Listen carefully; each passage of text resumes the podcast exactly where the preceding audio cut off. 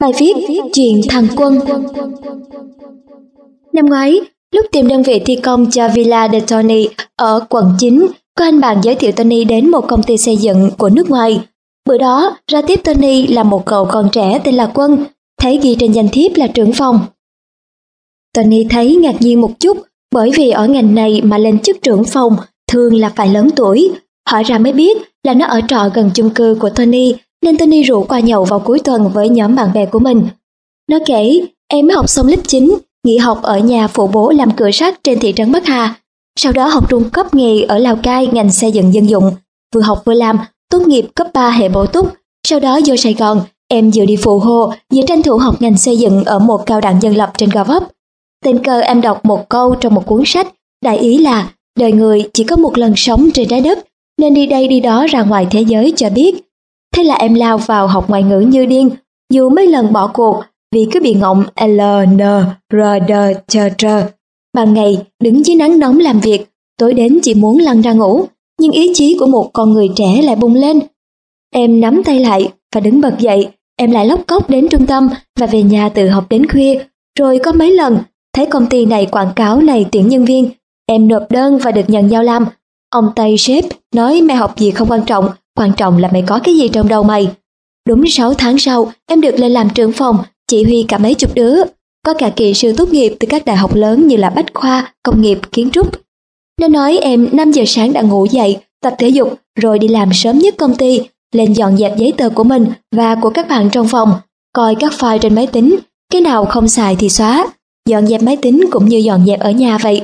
Rồi thậm chí phụ chị lau công, lau chùi toilet, hút bụi, lau kính trên cao chỗ chị ấy với tay không tới. Trong lúc làm việc, em ngồi viết ra các việc phải làm, nên chiều khi đóng máy tính thì mọi việc đều đã giải quyết, hoặc em đã nắm được tiến độ là đang đi tới đâu để mai vô xử lý tiếp.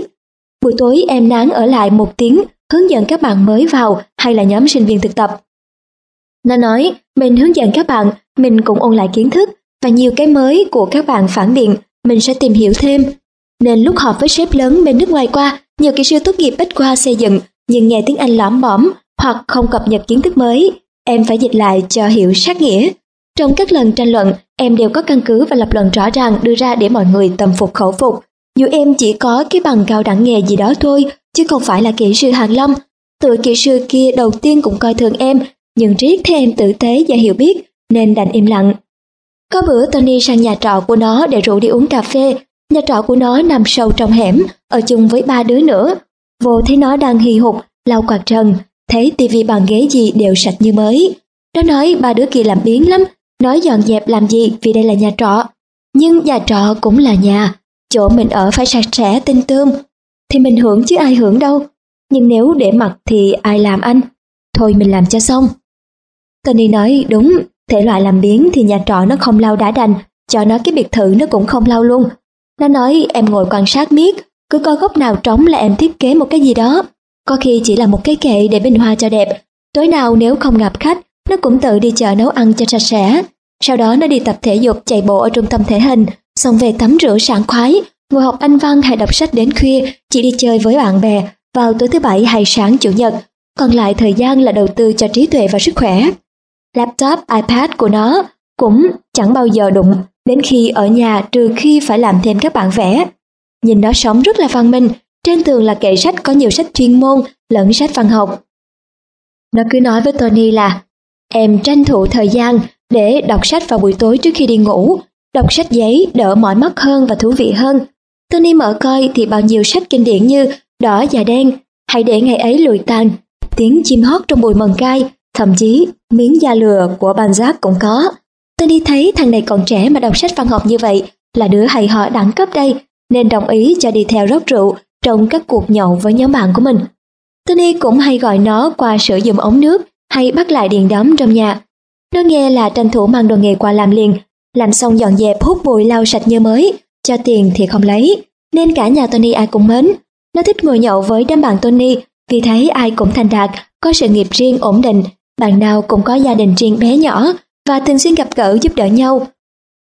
Cuộc rượu, cuộc trà nào cũng toàn đàm đạo chuyện văn thơ, không bao giờ bằng chuyện chính sự hay làm ăn gì cả. Dù kẻ bán phân, người sản xuất nhôm nhựa, kẻ bán phấn đưa hương, kinh doanh mỹ phẩm, chứ không phải là văn nghệ sĩ, nên ngưỡng mộ lắm, nói các anh giúp em thiết kế cuộc đời đi.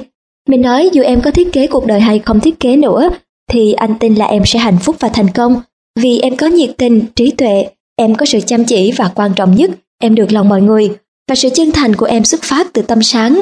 Tụi anh lặn lội thương trường mười mấy năm nên nhận biết dễ dàng lắm. Giữa đứa mồm mép và đứa thật lòng, tụi anh nói chuyện ba nốt nhạc là phát hiện ra. Mình cho nó bảy câu hỏi, kêu về suy nghĩ trả lời bữa sau mình thảo luận. Thứ nhất là the mission of life, tức là sứ mạng cuộc đời bạn là gì. Sứ mạng ở đây là mày muốn tương lai mày ra sao. Một ông chủ một quán bánh bèo, một người lãnh đạo ở một tập đoàn, hay một giáo viên, một linh mục, một nhà hoạt động xã hội hay đơn thuần chỉ là một người đàn ông, một gia đình bé nhỏ. Hay thành cái ông gì đó mà mình mong ước cũng được. Nói về suy nghĩ ba hôm sau, cái bữa sau, nó đem qua cho Tony một con gà quay, dắt theo một cô bạn xinh xắn. Cây anh em bày thịt gà, rồi lấy bia ra uống. Cô bạn gái đi theo quân tên là Loan, nhà giàu lắm, có mấy chục hecta trồng cà phê ở Di Linh. Cây Loan tốt nghiệp ngành bưu điện viễn thông, nhưng làm ở công ty du lịch. Gia đình mua cho một cái nhà to đùng ở Phú Nhuận, nhưng Lan không ở. Nói em cho thuê một tháng cũng kiếm được 20 triệu, còn em đi một cái phòng trọ gần chỗ làm, tháng 2 triệu thôi. Nó nói nhà to quá em ở một mình cũng sợ, lại lãng phí nên tính dậy gọn hơn. Tiền hàng tháng tích lũy được, lương thưởng cũng tăng tiện, để vài bữa nữa em đi du học tự túc chuyên ngành quản lý du lịch ở Thụy Sĩ. Em đam mê ngành du lịch anh à. Quân nói nếu Lan đi Thụy Sĩ thì Quân cũng sẽ tìm cách đi tuần nghiệp ngành xây dựng bên Đức. Có gì cuối tuần chạy qua núi Anh Alper nấu cơm, y chang như bây giờ nghe. Hai đứa cười tươi như hoa với kế hoạch du học của mình, thấy thiệt dễ thương. Nhìn cái Lan, Tony thấy ưng mắt lắm, vì thấy con nhà con gái người ta biết vung biết phén, một số bạn gái cũng chỉ biết phén mà không biết vung. Nhà giàu mà tiết kiệm thì là đứa rất hay ho, nên ra hiệu nói hai đứa em là một đôi rất tuyệt, anh Duyệt. cái Lan nói gia đình em cũng giới thiệu em nhiều mối, con trai bây giờ phần nhiều lười biếng nhớt thay anh ơi. Đàn ông gì mà bóng điện hư không biết sửa, toilet hư cũng kêu thợ, suốt ngày chỉ biết cà phê nhậu nhẹt với Facebook game online, chả biết làm gì. Em quen với anh Quân vì thấy ảnh chỉnh du, chiều chủ nhật em hay qua nhà trọ của ảnh rồi nấu cơm ăn, thấy rất ngon lắm. Hèn gì thấy hai đứa làm đồ nhậu mà khéo tay, thịt gà chặt miếng nào miếng nấy đều nhau, có miếng da phủ ở trên chứ không tan nát như Tony chặt. Bữa đó, có anh Phương, anh Tú, chị Thảo cũng là bạn của gia đình Tony nữa. Mấy bạn này cũng gần nhà nên có nhậu là gọi qua. Tony ghét nhậu ngoài quán vì ồn ào xô bồ. Vô quán gọi toàn đặc sản, chứ có ăn được đâu. Cứ 3 phút là cầm ly lên cùng một lần. Ở nước ngoài người ta vô cùng một lần rồi thôi, ai uống thì tự đưa lên miệng uống, chứ không có cùng hoài nhưng ở ta. Vừa gấp miếng ăn đưa vào miệng, chưa kịp nhai đã cùng, rồi mang cuối là cùng nhau vào trong toilet, có chỗ ghi rõ là bồn ói, nôn thốc nôn tháo ra hết mọi món ngon vật lạ. Hồi xưa tôi đi đi làm sale, ông sếp dặn, mày đi nhậu với khách hàng, nửa chừng mày giả bộ, bỏ vô trong toilet, móc họng ra ói hết, rồi ra tỉnh táo nhậu tiếp nha. Tony chẳng bao giờ nghe lời, uống được bao nhiêu thì uống, ai nói mặc kệ, chứ mắc mới gì mà phải khổ sở và lãng phí như vậy. Uống bia uống rượu thì theo sở thích, theo tự lượng, chứ kích bác nói này nói kia mừng chi. Tony thấy ai mà ép ép kiểu đó hả? Đứng dậy trả tiền bỏ về luôn. Các bạn trẻ nghe lời Tony, không phải nghe theo mấy câu khích tướng đó rồi uống như điên như khùng. Và mấy thằng ép rượu cũng là mấy đứa nhảm nhí. Mối quan hệ đó cũng chẳng cần gì phải đầu tư làm gì, mà phải ngượng ngùng cả nể dẹp đi cho xong. Khích tướng để làm ra tiền, để giàu có sang trọng, để văn minh đẳng cấp, để tử tế giỏi giang thì còn được, còn ép nuốt cồn vào bụng thì thôi, unfriend. Văn hóa công sở ở đô thị Việt Nam bây giờ là thế, nhìn thấy chán, tan giờ làm là đi nhậu, buồn nhậu, vui nhậu, không buồn không vui cũng nhậu luôn. Sao không đi tập gym, tập thể dục thể thao, chơi tennis, chơi cầu lông, đi bơi, đi học thêm ngoại ngữ, đi học nhảy, đi thăm bạn bè, về nhà nấu ăn, đọc sách, dọn dẹp nhà cửa giúp đỡ người nhà. Riết thành thói quen, 5 giờ chiều sách đào máy là giọt đi. Vô nâng ly, toàn nói những gì mà mấy chuyện chính sự lung tung cả ra. Chém gió ào ào, say xỉn rồi phóng xe máy đảo qua đảo lại trên đường. Lương bổng có bị nhiều đâu mà tối nào cũng ra quán, vừa tốn tiền vừa mệt người, bữa sau dậy đâu có nổi. Bụng đứa nào mới hai mươi mấy tuổi mà đã phệ xuống, mặt mũi thì nhào nát bụng meo, sức khỏe trí tuệ gì cũng không có. Muốn nhậu nhẹt gì thì nên cuối tuần tổ chức ở nhà bạn, uống hai bà chai cho nó hưng phấn. Còn nhắm bữa nào muốn say túy lúy thì chơi uống rượu luôn, rồi ngủ lại, đừng đi về nguy hiểm xe cộ. Trở lại bữa nhậu hôm đó, mấy anh em vừa uống bia ăn thịt gà, vừa bàn chuyện thơ chuyện văn rất là hào hứng. Một lúc quân nó ngà ngà say, mới nói Anthony à, em biết ơn anh lắm, về câu hỏi anh cho em hôm trước. Em về suy nghĩ kỹ rồi, sứ mạng cuộc đời em là một bài hát. Để em hát anh nghe. Rồi nó cất giọng vang vang. Làn gió thơm hương đêm về quanh khu nhà tôi mới cất xong chiều qua. Tôi đứng trên tầng gác thật cao, nhìn ra chân trời xa xa.